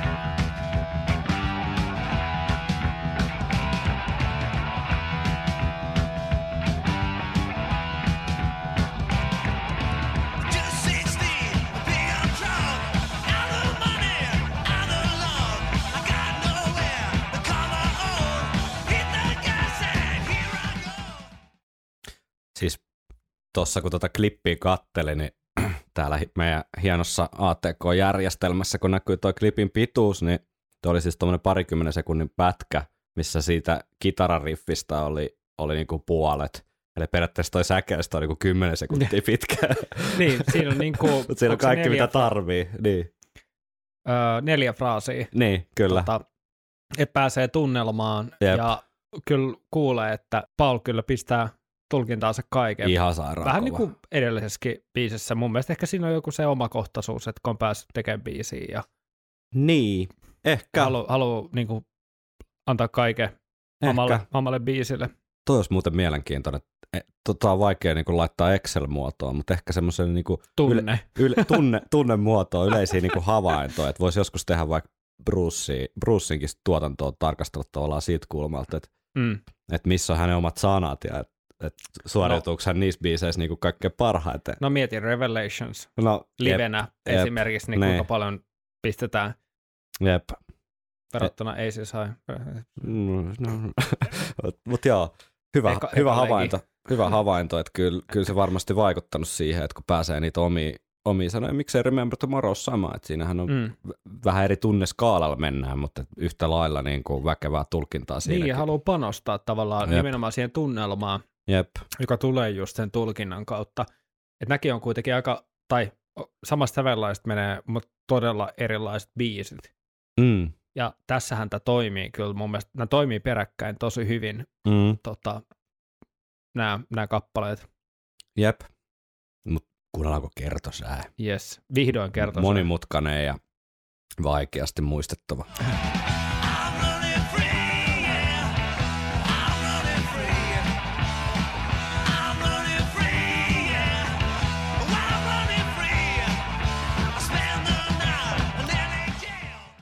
Siis toi kitaran riffi jotenkin ja myös bassoriffi ja rytmitys on jotenkin täydellinen. Niin jo, Kun siinä pari kertaa antaa soida aika pitkään se, ja sitten tulee just toi ihan pieni tavallaan l- lyhyempi väli siihen niihin nuotteihin tai sointuihin, niin toimii sairaan hyvin. mun mielestä tässä Koska on se just vaatii just tommosen, se vaatii tommosen pienen, Jep. että jos ne vaan sois sieltä, että sä niin kuin vapaana, ne, vapaana ne soinnut, niin siinä puuttuisi semmoinen jämäkkyys. Joo, ja sitten kaikki kaikki rytmisoittimet soittaa kimpassa, Joo. sen sama. Joo. Ja toi Tässä on muuten mielestä- rytmi on muuten varmaan yksi sana, mikä voisi tiivistää tämän koko kappaleen. Joo, kyllä. Et siinä vaikka tässä onkin tosi paljon tätä tilulilua, Mm. niin se on tavallaan se tietynlainen ö, tomusokeri tämän kakun, joka tämä biisi on. Se on se, se, on se tomusokeri siellä bubin tota, Niin. kylppäriin peili pöydällä. No niin. Kyllä. Si- siinä, missä tämä rumpukomppi on se viila sen kakun sisällä. Joo. niin, Mutta mut tota, just toi... Tosi muuten tuli tosta mieleen, sori, nyt menee, pidä toi ajatus. Mutta mun on pakko, mä oon monta kertaa siis suositellut sitä Bruce Dickinsonin podcastiin, niin viimeisimmässä jaksossa, tai itse asiassa ihan viimeisimmässä oli yksi semmoinen sydänkirurgi, mutta sitä edellisessä niin oli tämä tää Wilco Johnson, eli, Joo. eli Dr. mies, Fi- joka kuoli. ja mies, joka, mies, joka kuoli.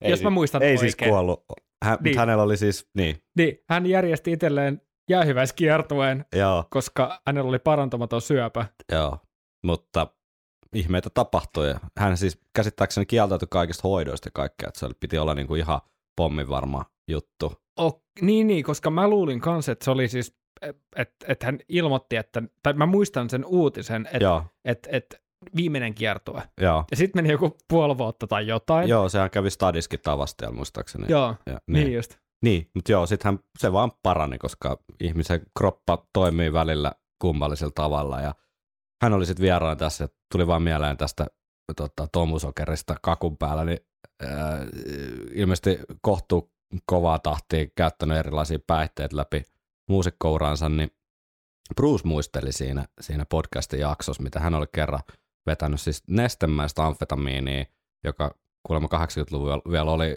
suhteellisen paljon tykimpää tavaraa kuin nykyään, niin valvonut sitten kolme päivää putkeen. Ja tässä oli hyvä siis tämmöistä, niin kuin, tiedätkö, äh, narkkausbänteriä puolia ja toisia, että siinä vertailtiin kokemuksia, että kannattaa käydä kuuntelemassa, jos kiinnostaa Brucein muistelut 80-luvun rock'n'roll elämästä. Huh. Ja erityisesti Wilco Johnsoni, koska se oli silleen niin kuin vähän enemmän tekijämies tässä mielessä kuin Bruce. No joo, se Joo, siitä. Sulla oli Dr. tästä. Feelgood, hemmetin hyvä bändi.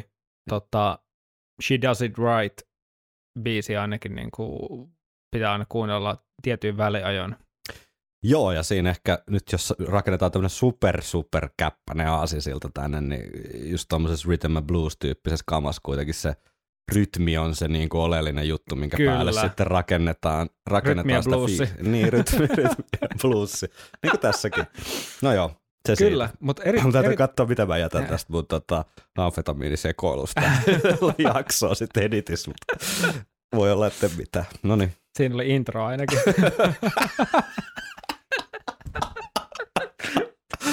Pitää muistaa, että internetissä kaikki on ikuista ja no joo, Joo. eteen, eteenpäin. Mutta sulla oli joku ajatus tästä ennen kuin mä keskeytin, muistaaksä enää sitä? Niin, siis tavallaan se, että, että, että kun me pää, päästiin just tähän päätelmään, että rytmi on tämä niin kuin biisin, biisin niin kuin juttu, Mm. ja nämä kitaraharmoniat on sitten tavallaan se lisämauste siellä, mitkä on niin kuin kivoja semmoisia sormiharjoituksia. Aivan. Kyllähän ne luo tunnelmaa tietyllä tapaa, en, en tiedä, onko ne oikeasti mitään sävellyksellistä hirveästi, että tavallaan tämä biisi toimisi ilman niitäkin, mel, me, voisi sanoa, että tämä on melkein sama biisi ilman Niin. niitäkin. Mm. Ja, ja mitä tuohon kertsiin tulee, kun fiilistelit, niin, niin, niin just toi, ää, kun mä mietin aikaisemmin sitä, että, että tämän kappaleen voisi purkaa niin kuin, tavallaan osatekijöihin just nämä rummut ja basso ja kaikki toimisi yksinäänkin ja Mm. tunnistettavasti, niin mun mielestä tässä kertosäkeessä viimeistään kitaroissakin tulee se niin kuin, musikaalisuus esiin Joo, tavallaan, kun soitetaan muiden kanssa tota, loistavaa riffiä ton niin kuin, kertsin takana.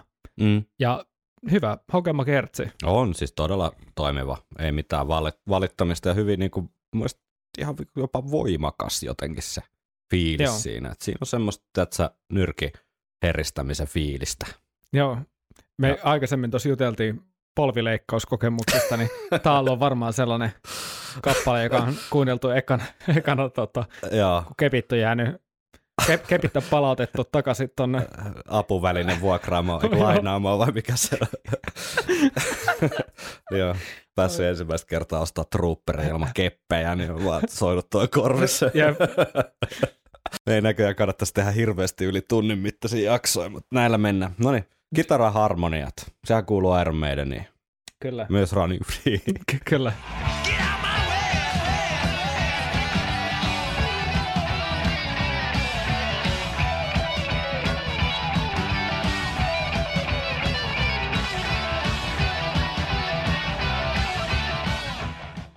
Ihan vaikuttavan kuulosta niin tosi- aikaansa Mm, ja skarppia ja hauskaa. Mä- Totta kai, siis mä mietin välillä biisejä ehkä vähän liiankin yli sen, niin kuin, että mikä tässä on takana, mm.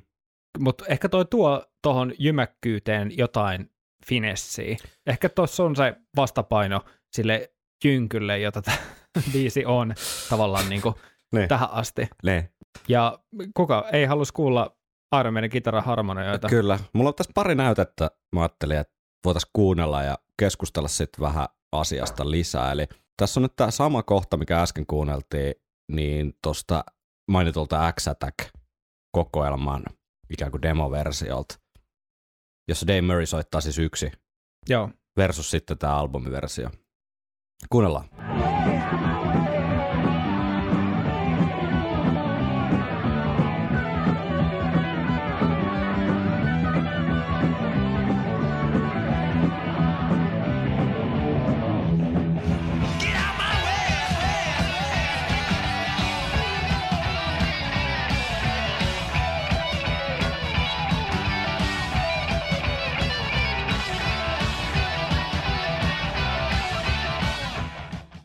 Alkupäässä tätä meidän debyytianalyysipakettia, niin vähän viitattiin siihen, että käydään myöhemmin läpi esimerkkien kautta tätä Dennis Strattonin vaikutusta tähän kitaraharmonia-ajattelua Iron Maiden yhtyessä. Dennishän on siis väittänyt, että, y, niin kuin, että meidänillä ei ollut har- kitaraharmonioita ennen kuin hän tuli bändiin, niin näiden todistusaineistojen valossa, niin mitä oot mieltä tästä väittämästä?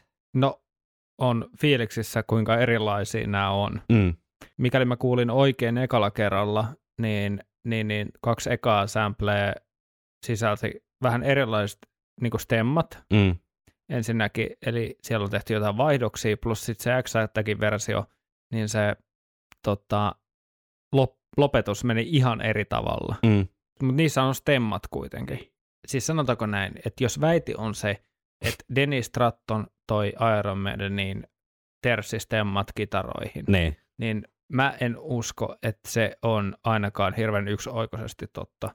Se voi, ei, mutta siis, mä tarkoitan sitä, että se, se on voinut olla jonkunlaisena mikrovaikuttajana Steven tämmöisessä Inception-hengessä Mm. johonkin, johonkin jonkun biisin valintaan tai jonkun yhden osan valintaan, mutta se, että se Mm. noin, noin niin kuin isossa mittakaavassa olisi vaikuttanut, niin mä en usko, koska kyllä tuolta on mun mielestä esimerkkejä muitakin biisejä ja vanhempia mm. biisejä, joissa niitä on niitä stemmakitarointeja. Niinpä. Onhan niitä stemmakitaroita tehnyt Tin Lisikin Jep. ilman Dennis Strattonia. niin, Niin- niin, niin. niin mä en, mä en usko, että se on ollut välttämättä mikään semmoinen niin Mä huomaan nyt, että sä oot vaikean tästä, kun joskus me ollaan puhuttu off the recordina, niin on ollut vähän su- suorempikin mielipide asiaa, mutta tota, Niin, mutta en, mä, mä, mä en, siis siihen en usko, että jos sanotaan, että minä toin Iron Maidenin stemmakitarat, ne, niin mä en usko. Se voi olla hänen näkemys, niin kuin se onkin, mutta, mutta mä meinaan sitä, että, että siellä voi löytyä historiassa joku esimerkki vaikka jostain yhdestä osasta, mm, mikä on kokenut, tiedätkö, jonkun muutoksen, mm, ja tähän on tullut vaikka tuommoinen terssistemma tai jotain. mm. Ja sitten se tavallaan, miten se on tulkittu siellä antavassa päässä, niin on silleen, että minä mullistin heavy metalin historiaa. Kyllä. Joo, tää on vähän erikoinen väittämä ollut jotenkin, tai siis väittämä, joka on helppoa tavallaan osoittaa epätodeksi. Koska kyllä se kuuluu myös vähän, niin mukavalta kuin tyyppi vaikuttaa, niin Ne. kyllä se vähän ehkä on jotain katkeran makua. Kyllä siinä vähän semmoinen Tota, niin eti- etikkainen viba kom- on. niin, semmoisessa kommentissa, kom- kommentissa että tota, tota, äh, joo. Niin. En mä edes muista, mikä on kysymys. En mä, eikä oikeastaan enää edes Mennä, välitä. mennään eteenpäin. Me palataan tähän aiheeseen vielä myöhemmin, ei, ei mitään hätää. Viikonloppusoturit. Instrumentaali väliosahan siinä on nyt pit, pit, pitkä aikaa ja vähän heroteltu, niin kuunnellaan, Kuunnellaan se.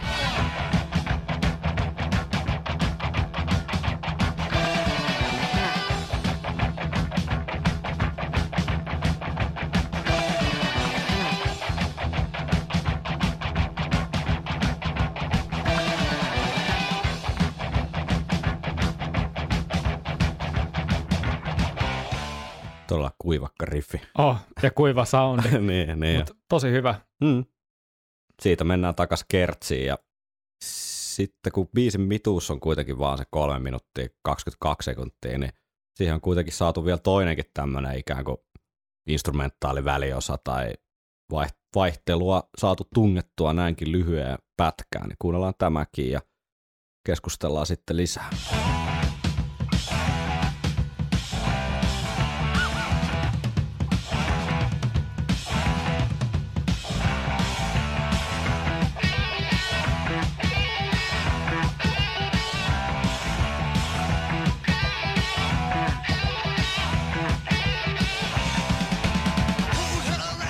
Ne on mahtavaa jotenkin tiukasti soitetut noin pienet likit tossa.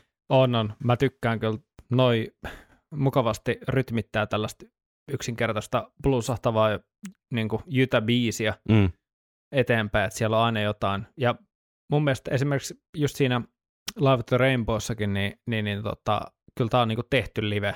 Joo, Pu- puhutaan, siitä, puhutaan siitä ihan just. Kuunnellaan vielä, tota, kuunnellaan vielä Mika Kertse, koska Denniksestä, Dennistä ehkä vähän ei nyt haukuttu missään nimessä, mutta tota, ehkä hieman, hieman hänen näkemyksiään kyseenalaistettiin, niin musta yksi, mikä Denniksen kyllä iso rooli tällä ekan levyllä on, mä, mulla ei ole nyt mitään dataa eikä pysty pistämään nyt päätäni pantiksi, että missä kaikissa biiseissä hän soittaa, tai siis laulaa taustalaului, mutta Brawlerissa, Braw- Brawlerissakin puhuttiin siitä, että siellä on aika hyviä niin kuin laulutuplauksia. Kyllä mun mielestä Deniksen, mä väitän, että Deniksen niin kuin laulusoundin pystyy sieltä bongaamaan, kun kuuntelee tosi tarkkaan. Varsinkin, jos on silleen niin super nörtti, että pystyy vertaa sitä siihen Steve Harriksen niin kuin hoilottamiseen.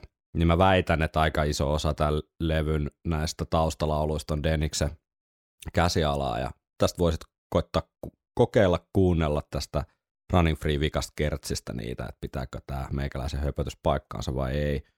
Sitten sieltä tulee vielä pikku kitara harmoniat loppuun ja erittäin hyvä lopetus biisille.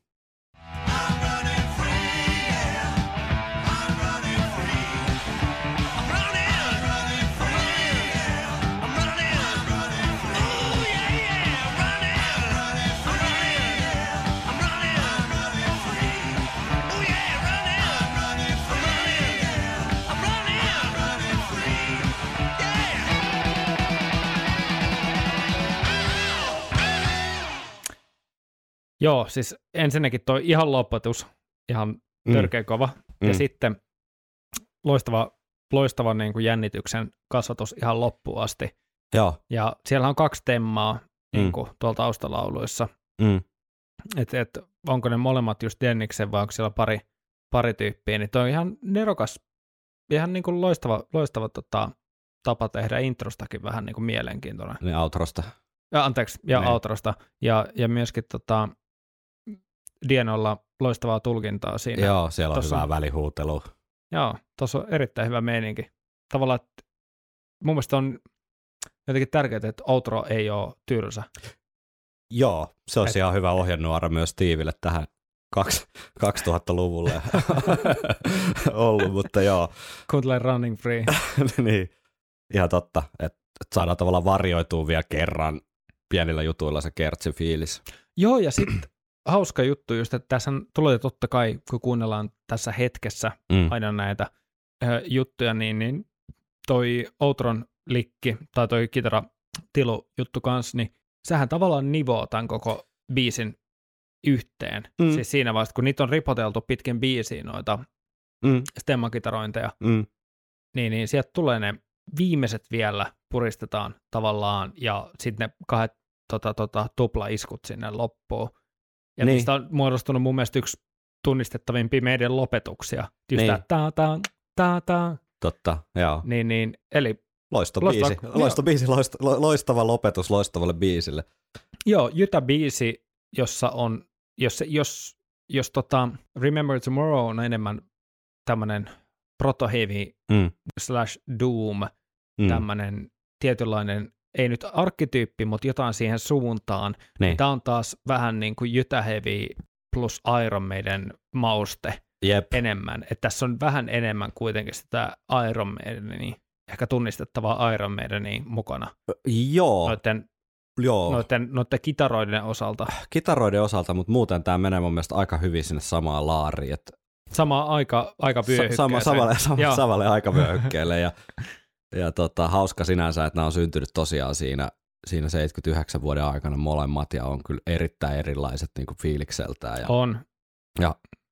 Paul Diannon sanotuksestahan ei ole vielä puhuttu juuri mitään. Hänhän on itse muistellut, että tämä olisi tämmöistä oma elämäkerrallista tarinaa siitä, miten hän on aikanaan kerto, tai siis aikanaan kuulunut tämmöiseen skinny-jengiin, jota, johon Paul Diannon omien sanojensa mukaan siis huom.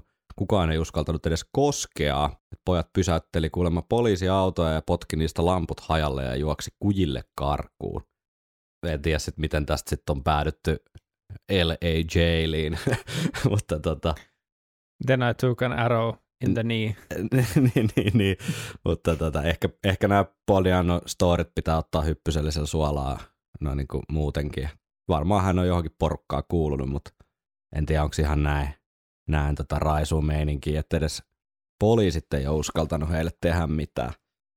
Mutta jos vielä vertaan tuohon Remember Tomorrow-kappaleeseen, että sama sanottaja ja Remember, to, Remember Tomorrow on hyvin semmoinen epämääräinen fiilistelytunnelma ja sitten tästä toisaalta hyvin tämmöinen kertova tavallaan niin Mm. tarina, että sitten mä tein näin ja sitten mä tein näin ja sitten mä juoksin vapaana, niin hyvin erityyppiset myös, myös niin kuin sanotuspuolen fiilikseltään. Mutta molemmissa tavallaan niin kuin sanat kyllä sopii istuu biisiin. Joo, Niin ehdottomasti. ehdottomasti. Eihän tähän sopisi mikään semmoinen niinku, fi- niinku pohdiskelu, vaan tähän nimenomaan Niin. sopii joku, että nyt mennään ja puuhataan eikä ihmetellä. kuin, kyllä, mennään eikä meinata. Jep. Tota, täällä on jotain kommentteja tullut vielä tuohon meidän postaukseen. Mm. Ö, palataan vielä pikkasen tuohon Remember Tomorrowhin, koska nämä tulee tässä järjestyksessä, mutta Karalaisen Antti sanoi, että Remember Tomorrow on kyllä unohdettu helmi. Running Free ehkä jopa vähän tylsä. Ah. Seppälä ja Henri ö, tykkää molemmat, myös Metallican veto Rememberistä. Niin, joo. Hagamoric äh, sanoo, että Running Freellä saa perjantain polkaistua aina hyvin käyntiin. no kyllä. Ihan totta. Äh, nimimerkki Kusifer äh, sanoo, että Remember Tomorrow on ehkä meidänin paras slovari, ja Running Free aina hauska jammata ja kuunnella. Ikivihreä. Hmm.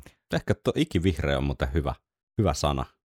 Ja sitten vielä Runningista pari on tullut, että KK Sandberg sanoi, että ää, Runningista en niin välitä, mutta nol, ää, anteeksi, 2010 Sonisperässä päätösbiisi, ja silloin tuli kyllä otettua kaikki irti siinä hetkessä. Joo, puhutaan ihan just tästä live-aspektista. Ja Arska KP vielä sanoo, että Running Free hyvä rockeri, vaikka ei ole tyypillisintä meidän ja fiilikseltään. Mm. Ja sitten vielä ö, Uusitalo Joonas sanoi, että Running Free introsta tulee hyvin vahvat Fröbelin palikat fiilikset. Live. Mutta siis eihän Running Free nyt mikään sutsisatsi ole. You can't play heavy metal with synthesizers. live, siis kiitoksia ensinnäkin kaikille, jotka jaksanut laittaa jotain kommentteja. Tämä on oikeasti aika hauskaa tavallaan tässä hetkessä kuulla näitä silloin, kun me äänitetään. Mä en tiedä, miten se toimii sitten, kun näitä kuuntelee, mutta tämä on oikeasti itselle tosi nastaa saada niinku Joo. ihan raakoi, raakoi kommentteja tosta. Täältä on yleensä, tai on monesti tullut, tullut jopa tota, ää, aika, aika tota, osuvastikin meidän keskustelujen niin kuin, tiimelykseen tota, hauskoja huomioita ja, ja eriäviä ja yhteneviä mielipiteitä, mutta se, että sieltä voi tulla aina jotain yllättävää, niin on ollut kyllä hauskaa. Eli pidetään jatkossakin toi Linjat linja kuumana. linja kuumana. Joo. Operan kummituksen kuuma linja. tota, niin kuin sanottu, siis kappalehan on erittäin erittäin soitettu livenä ja ehdottomasti Iron Maiden live-klassikoita ihan sieltä alkupää, alkupäästä niin kuin tähän päivään saakka. No edelliset livesoitot on toki vuodelta 2012-2013 tuolta meidän England-tuurilta, että sinänsä nyt ei ole kymmenen vuoteen soitettu, mutta toki tästä tämä kiertuetahtikin on, on niin kuin hidastunut, mutta läpi 80-luvun ja myös 90-luvulla äh, about 15 meidänin kiertueella ollut settilistassa, niistä toki siellä oli Virtual Eleven maailmankiertueella soitettiin tiettävästi ehkä vaan kerran ja Brave New Worldin kiertueellakin vaan kerran. Ja mutta ihan mielenkiintoinen olisi ollut tuo Brave New, Mm. Brave New World kiertueen versio Running Freesta. Mutta tota, iso tämmöinen, meidän on rakentanut sitten tämmöisen yleisöhuudatusfiilistely biisin Live After Deathillä muun muassa aika, aika, aika legendaarinen Running Free. On, on todellakin. Että se just se mainittu Clive Burry rumpukomppi plus sitten se erinomainen Steven bassoriffi, niin antaa tavallaan mahdollisuutta sille loputtomasti jammailla Kyllä. ja huudattaa yleisöä. Joo, ja sehän, se on voinut olla hyvin, hyvin tota, myös siinä vaiheessa, kun, kun tota, Diana ja Harris on niin kuin, tätä biisiä tehnyt, niin, Niin. niin, niin tota, ollut sit mielessä, että miettii, että tarvittaisiin seuraavalle keikalle joku oikeasti joku kova, niin kuin tiedätkö, yleisön huudatusbiisi. Niin, Et se lähtee kes, vähän tietynlaista- keskitempo kallellaan oleva. Niin kuin, Joo, jotain semmoista vähän jytää, että on ollut tämmöistä tietynlaista palvelusuunnittelua. niin, niin, jo, niin jo. Teikka, Running Free, otetaanko joku yhteenveto vai otettiinko me jo? Kyllä niitä on otettu vähän tässä pitkin, pitkin jaksoa. Pitkin iltaa mitä, otettu mitä näitä mieltä itse? yhteenvetoja tässä. Niin. mitä, mitä sulle itselle tota, jäi mä, mä, mieleen? tykkään, mä tykkään tosi paljon tästä. Äh, suoraviivainen, simppeli rockibiisi. Ei ehkä tosiaan sitä tyypillisin meidän niin, mutta aina, aina, aina helppo kuunnella. Mm. Ehkä se on just sen takia, että se on myös niin lyhyt, että tavallaan et, et sä niinku voi kyllästyä tähän tavallaan. Joo, Se, se, se rytmi kantaa ja siinä on riittävästi tava, ta, tavallaan tapahtuu niissä pienissä asioissa, mitä siinä nyt tapahtuu. Ja hyvä kertsi, hyvä biisi. joo, samaa mieltä. Ja mun mielestä kaksikkona tämän edellisen Mm, Remember Tomorrowinkaan, niin aika voima kaksikko. mm. Siis silleen, että kummassakaan biisissä ei ole oikeastaan sinänsä mun mielestä mitään todellakaan niin kuin moitteen sijaa. Mm. Ja täydentää hyvin mun mielestä ehkä Iron Maidenin tämän aikaista soundia ja meininkiä muutenkin, niin kuin laadullisesti ja soundillisesti ja muutenkin. Että jos kuulisit vaikka Maidenilta nämä kaksi biisiä, mm. Mm. niin sä voisit olla jo sille aika vakuuttunut, että okei, okay, että on. Tämä on ihan hyvä bändi. Niin, niin, Mutta mä pystyn kyllä hiffaamaan noita tavallaan kommentit siitä, että vähän, vähän jopa tylsä. Ja todellakaan mun maailma ei siihen esimerkiksi kaatus, jos meidän ei vaikka käyttää sitä kahdeksaa minuuttia niin kuin jossain jäähyväiskiertueellaan tämän soittamiseen, vaan soittaa sitten vaikka Alexander the Great tai, tai jotain. Et, et, niin, niin kyllä. Onhan maita, tätä soitettu jo. niin, niin, että tavallaan mä ymmärrän ehkä sen, että, että se ei sitten tässä 2000-luvulla niin kuin ole nyt hetkeen sitten enää soinut. Että jännä nähdä, vieläkö kuullaan Running Free. Kyllähän tässä alkaa aika pitkä lista olla niitä biisejä, mitkä olisi kiva vielä kerran kuulla. Jep, kyllä. Hei, se unohtui sanoa muuten tässä, että, että palautetta voi ja pitää lähettää tuolta somen kautta Facebook, Instagram, viikonloppusoturit nimellä löytyy. Ja, Ja, ja viikonloppusoturit, että gmail.com myös. kyllä. Jos Kaik- ei harrasta sosiaalista mediaa, niin kuin ei tietysti kannattaisikaan. Niinpä. niin kaikenlainen palaute on tervetullut ja aina, aina tota, mielellään, mielellään niitä täällä puretaan ja luetaan ja käsitellään ja jaksoaiheita meillä, meillä tota, on, on varmasti omasta takaa, mutta miksei niitäkin, jos se on joku hyvin, hyvin perusteltu, perusteltu tota, mielellään Excel-liitetiedostolla varustettu aihe, Niin ja. aiheehdotus, niin, niin tota, Joo, aina kannattaa heittää, sitä ikinä tiedä, että mihin Ja se, se- ajatusketju sitten johtaa. Jep, ja, ja sitten tosiaan, jos, jos tota, kuuntelet vaikka Spotifyssa tai millä ikinä seuratoistopalvelulla, missä on joku tämmöinen arvostelun nappula, niin sieltä kun käy heittää jonkunlaisen, jonkunlaisen tota, arvion tästä, niin voi olla, että joku toinen Iron Maiden orientoitunut ihmishenkilö saattaa löytää podcastin ja päästä myös osaksi tätä suurempaa keskustelua ja fiilistelyä, jota tässä nyt ollaan, Mm. ollaan jo yli vuosi käyty. Mm. Ei muuta, me ollaan nyt niin reippaasti yliajalla, että ensi viikolla sitten tärähtää oikein niin kuin järkälemäinen Iron Maiden herkkupala, siis semmoinen 16-kerroksinen ja, ja tota, täytekakku. Ai hitto. Ja Meidän sit, pitää ottaa ekstra isot puukauhat, että saadaan se lapattua ensi viikolla, eli Phantom of the Opera. kyllä, me tarvitaan myös ne puolen litran Red and the Blackit, jotka on tuolla kylmettymässä. Ne on siellä odottamassa sitä herkkuu, se korkataan heti ensi viikon aluksi, Kyllä, ensi viikkoon. ensi viikko.